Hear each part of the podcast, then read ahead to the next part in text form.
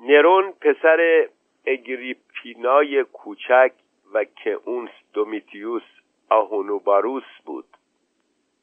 پرانتز: من از بابت این اسمها هیچ تقصیری ندارم، ولی اگر لازم می‌دانید حاضرم عذرخواهی کنم.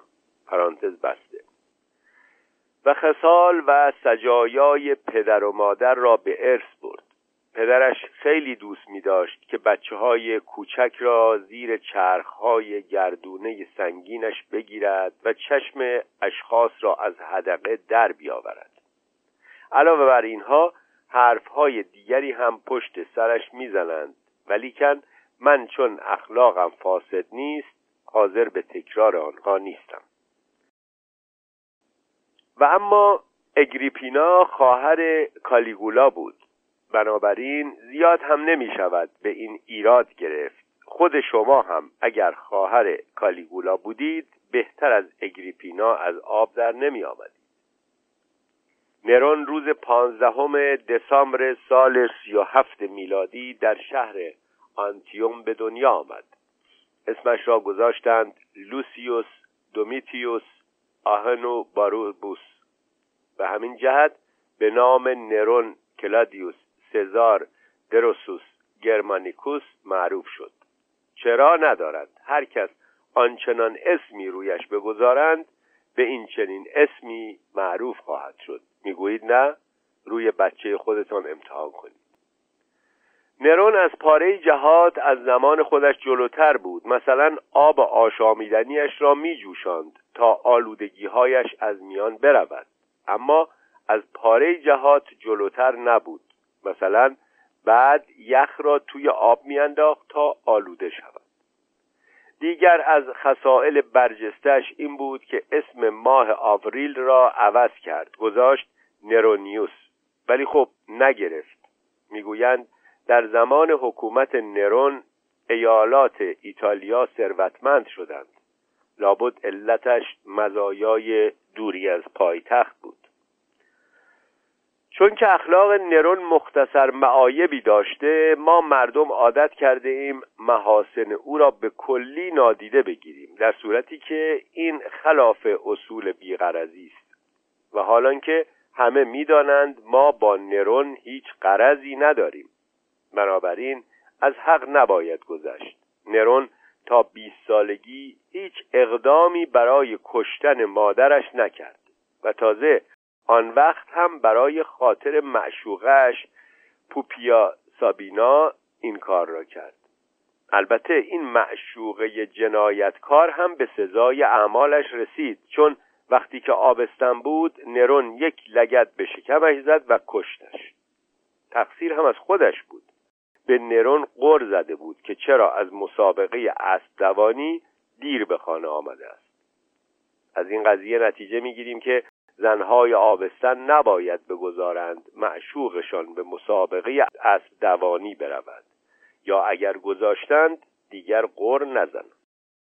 اما نرون اصولا از لحاظ زن بد اقبال بود و این نکته از اینجا معلوم می شود که زن اولش اکتاویو دختر امپراتور کلاودیوس هم بدتر از آب درآمد، یعنی از آن زنهایی بود که مرتب از آدم دلخور می شوند و نق می زدند. خوبیش این است که این قبیل زنها مربوط به قرون گذشته‌اند و در عصر حاضر دیگر نظایرشان پیدا نمی شود، وگرنه بد چیزهایی بودند. از این گذشته اکتاویو یک مختصر دلخوری شخصی هم از نرون داشت و آن این بود که نرون بریتانیکوس برادر اکتاویو را زهر خورانده بود. البته بریتانیکوس خودش دیر یا زود می‌مرد، ولی اکتاویو مرگ او را بهانه قرار داد و بنای بدرفتاری با نرون را گذاشت. نرون هم اول او را تبعید کرد و بعد هم دستور داد در حمام بخار خفه‌اش کنند. وقتی که از این بابت خیالش راحت شد با معشوقش پوپیا ازدواج کرد. بله، از قدیم گفتند که عشق همیشه راه خودش را باز می کند. پانویس: اگر قبلا باز نشده باشد. ادامه متن. زن سوم نرون استاتیلیا مثالینا نام داشت، اما این آن مثالینیایی که خیال کردید نیست. آن یکی والریا مسالینا دختر عموی نرون بود که زن امپراتور کلاودیوس شد. والریا مسالینا زن خیلی بدی بود، یعنی خیلی خیلی بد بود، بلکه بدترین زن روم بود. پانویس: و چون در آن زمان روم بهترین شهر دنیا بود، پس باید گفت والریا مسالینا بدترین زن دنیا بود. حساب 2 تا 4 تاست. ادامه متن. و بدتر از همه آن که می گفت دلم می خواهد بد باشم به کسی چه، و تازه به این اکتفا نمی کرد و از آدمهای خوش اخلاق بعدش هم می آمد و می گفت این آدمها حوصله‌اش را سر می برند. پانویس: هرچند این را پر بیراه نمی گفته است. ادامه متن. اما استاتیلیا هوش والریا را نداشت و در عین حال می‌خواست ادای او را هم در بیاورد. در نتیجه چندی که گذشت دچار عذاب وجدان شد، چون می‌دانیم که آدم‌های کم‌هوش زود دچار عذاب وجدان می‌شوند. استاتیلیا قبلاً 3 تا شوهر کرده بود و نرون شوهر 4مش بود، اما هیچ کدام از شوهرها مثل نرون حریفش نبودند.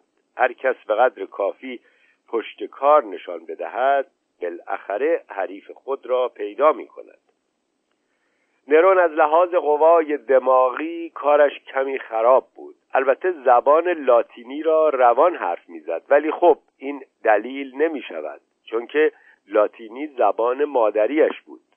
معلمش لوسیوس آناو سنکا همان فیلسوف رواقی معروف بود که می گفت زندگی ارزش این چیزها را ندارد. سنکا چون که ثروت بیکرانی اندوخته بود، به این حقیقت پی برده بود که جیفه دنیوی بیهوده است و در این خصوص برای دیگران موعظه می‌کرد. یک بار به او گفتند حالا که در مال و منال دنیا به نظر تحقیر می‌نگری، حداقل نرخ تنزیل پول را پایین بیاور تا بدهکارهایت خانه خراب نشوند. سنکا در جواب گفت که این برخلاف اصول فلسفه رواقی است، چون که ذهنش به مسائل والاتر و مهمتری مشغول است و نمیتواند وقت خود را بر سر این قبیل امور پوچ تلف کند. در نتیجه سنکا به نام یک متفکر بزرگ در تاریخ مشهور شد. اما بالاخره یک روز نرون حوصله‌اش از افکار سنکا سر رفت و به او گفت برو بمیر، و سنکا هم رفت و مرد. یک سناتور هم بود به اسم کلاودیوس پیتاس ترازیا که مثل بقیه سناتورهای آن زمان یک ذره هم فکر محض نمونه توی کلش پیدا نمی‌شد، ولی از بخت بد قیافه آدم‌های متفکر را داشت. نرون از قیافه او هم حوصله‌اش سر رفت و به او هم گفت تو هم برو بمیر، و او هم فوراً رفت و مرد. نرون خیلی نفوذ کلام داشت. اگریپینا برای نرون مادر بسیار خوبی بود، منتها یک خورده زیادی قیافه می‌گرفت و امر و نهی می‌کرد و هر وقت هم از دست کسی ناراحت می‌شد او را سر به نیست می‌کرد. اما با آنکه از دست شوهرش، یعنی احتمالاً پدر نرون، خیلی ناراحتی کشید، او را سر به نیست نکرد، فقط ترتیبی داد که طرف به الکل معتاد بشود. شوهر دوم اگریپینا یعنی کراسیوس پاسیوس کمی بعد از آن که وصیت‌نامه‌ای به نفع اگریپینا نوشت، جهان را بدرود گفت. پرانتز: لابد خودش می‌دانست که وصیت‌نامه نوشت، بنابراین اتهام قتل او به اگریپینا چسبندگی ندارد. پس از این قتل اگریپینا زن امپراتور کلاودیوس شد. میگویند که چون خیلی دلش میخواست پسرش نرون هرچه زودتر جای کلاودیوس را بگیرد، قدری آرسنیک توی غذای کلاودیوس ریخت. خب از این مقدمه میتوان نتیجه گرفت که اگریپینا کلاودیوس را هم کشته است، ولی ما چون اهل تحقیق هستیم بدون دلیل میل نداریم کسی را در مزان اتهام قرار دهیم. از کجا که کلاودیوس دچار اختلال متابولیزم نبوده و عوارض بیماری او را حمل بر مسمومیت نکرده باشند. اگر یک خانم محترم چند نفر را مسموم کرد، آیا این دلیل می شود که بعد از آن هر کس مسموم شد یا به عبارت دقیق‌تر عوارضی شبیه به مسمومیت در او مشاهده شد گناهش را فوراً به گردن آن خانم بیاندازیم؟ آیا مسموم کردن یک نفر دلیل بر مسموم کردن دیگری است؟ وانگهی شاید کلاودیوس با خودش لج داشته و خودش را مسموم کرده است. سابق آدم‌های لجباز کم نبودند. در هر حال منظور ما این است که بی جهت کسی را متهم نکرده باشیم. به علاوه کلاودیوس همان پیرمردی بود که موقع مرگ کالیگولا پشت پرده قایم شده بود و بعد از مرگ کالیگولا او را اشتباهاً امپراتور کردند. کالیگولا یک بار دستور داده بود کلاودیوس را در رودخانه بیاندازند، ولی یک نفر پیدا شد و نجاتش داد. پانویس: آدم‌های فضول همیشه پیدا می‌شوند و نمی‌گذارند مردم کارشان را بکنند. ادامه بعد. از آن وقت به بعد کلاودیوس دچار تشنجات عصبی شده بود. بیشتر مردم کلاودیوس را آدم کم عقلی می‌دانستند، چون که یک کتاب تاریخ بیمزه نوشته بود و بدتر از آن در جمع کوشش میکرد که خودش را آدم خوشمزه‌ای نشان بدهد.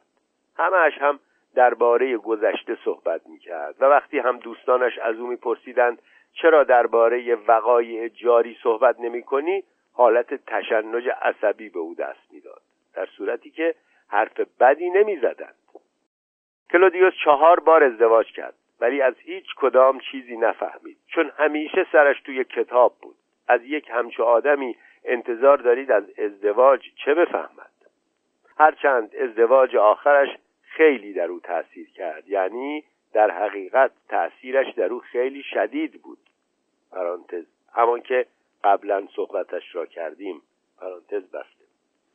با همه اینها کلاودیوس چند تا کار مهم انجام داد، مثل ساختن ویلا کلودیا یعنی خانه کلاودیوس و کشیدن یک جاده بسیار عالی از روم به دره دانوب و بالعکس، که همین بالعکسش بعداً کار اقوام وحشی را برای تسخیر روم خیلی آسان کرد.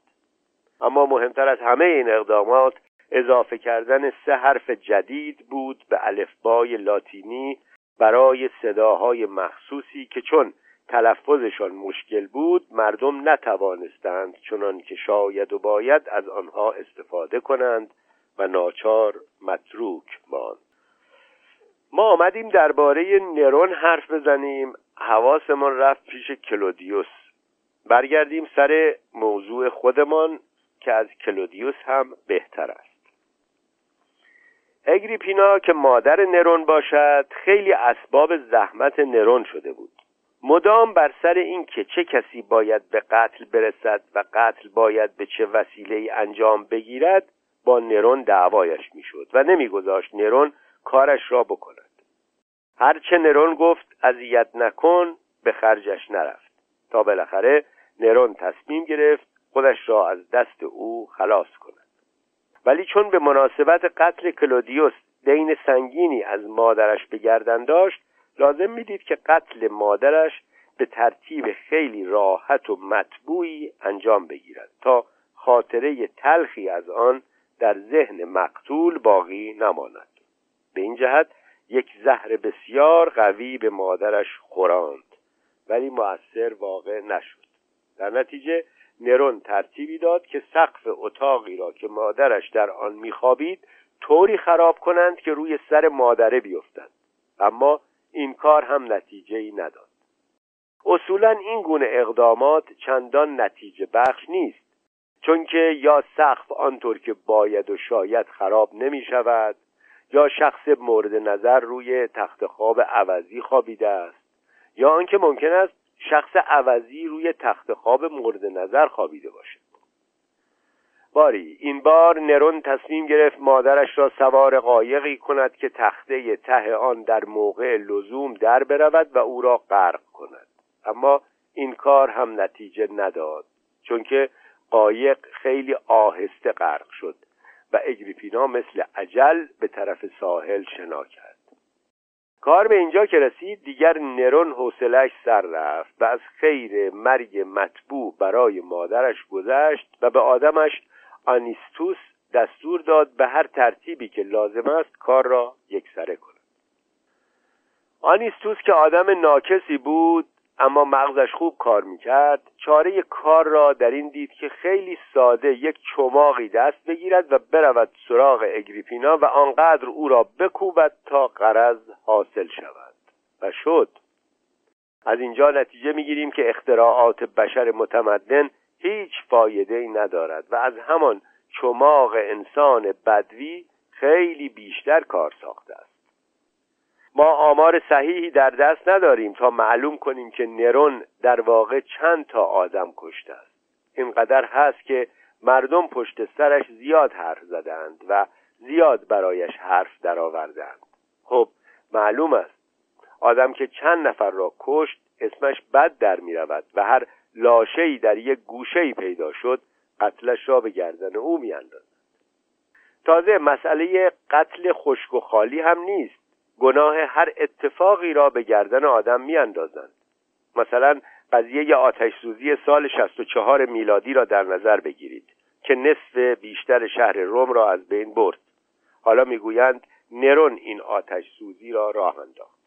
بعد هم میگویند نشست و مشغول ویولون زدن شد و از تماشای آتش‌سوزی کیف کرد، در صورتی که در آن زمان هنوز ویولون اختراع نشده بود و لذا طبیعی است که نرون اگر هم میخواست بلد نبود ویولون بزند. نرون چنگ میزد و موقع آتش سوزی با چنگش آهنگ سقوط شهر تروآ را میزد. چنگ زدن هم که موقع آتش سوزی اشکالی ندارد. یعنی شما انتظار دارید که امپراتور سوار ماشین آتش نشانی بشود و در مبارزه با آتش شرکت کند؟ اصلا اون موقع ماشین آتش نشانی وجود داشت. اما من یک ایراد به نرون دارم. به نظر من نمی بایست آن همه مردم مسیحی را بگیرد بیاندازد زیر شکنجه که گناه آتش سوزی را گردن بگیرند، چون که برای این منظور 10-20 نفر کفایت می کرد.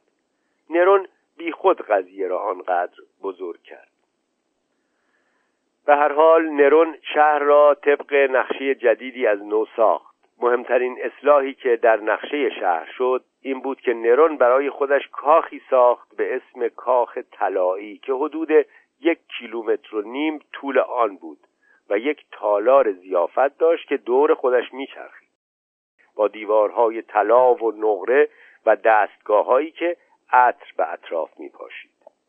یک اتاق مخصوص هم برای میمون مخصوص امپراتور داشت و یک مجسمه هم از خود نرون در حیاط ساخته بودند که در حدود 40 متر بلندیش بود. نرون وقتی که به این کاخ جدید اسباب کشی می کرد گفت که تازه می خواهد مثل آدم زندگی کند. ولی تا آنجا که اطلاع داریم زندگی نرون بعد از اسباب کشی هم فرق مهمی نکرد. آوازخوانی نرون هم صرف نظر از قضیه آتش‌سوزی خیلی اسباب حرف شده است. میگویند که نرون وقت و بی وقت آواز میخواند و چنگ میزد و 5000 نفر آدم هم مخصوصاً دستچین شده بودند که برایش دست بزنند و بالای سر هر کدام یک سرباز شمشیر به دست ایستاده بود تا اگر آن آدم در دست زدن قصور کرد سرباز به جایش دست.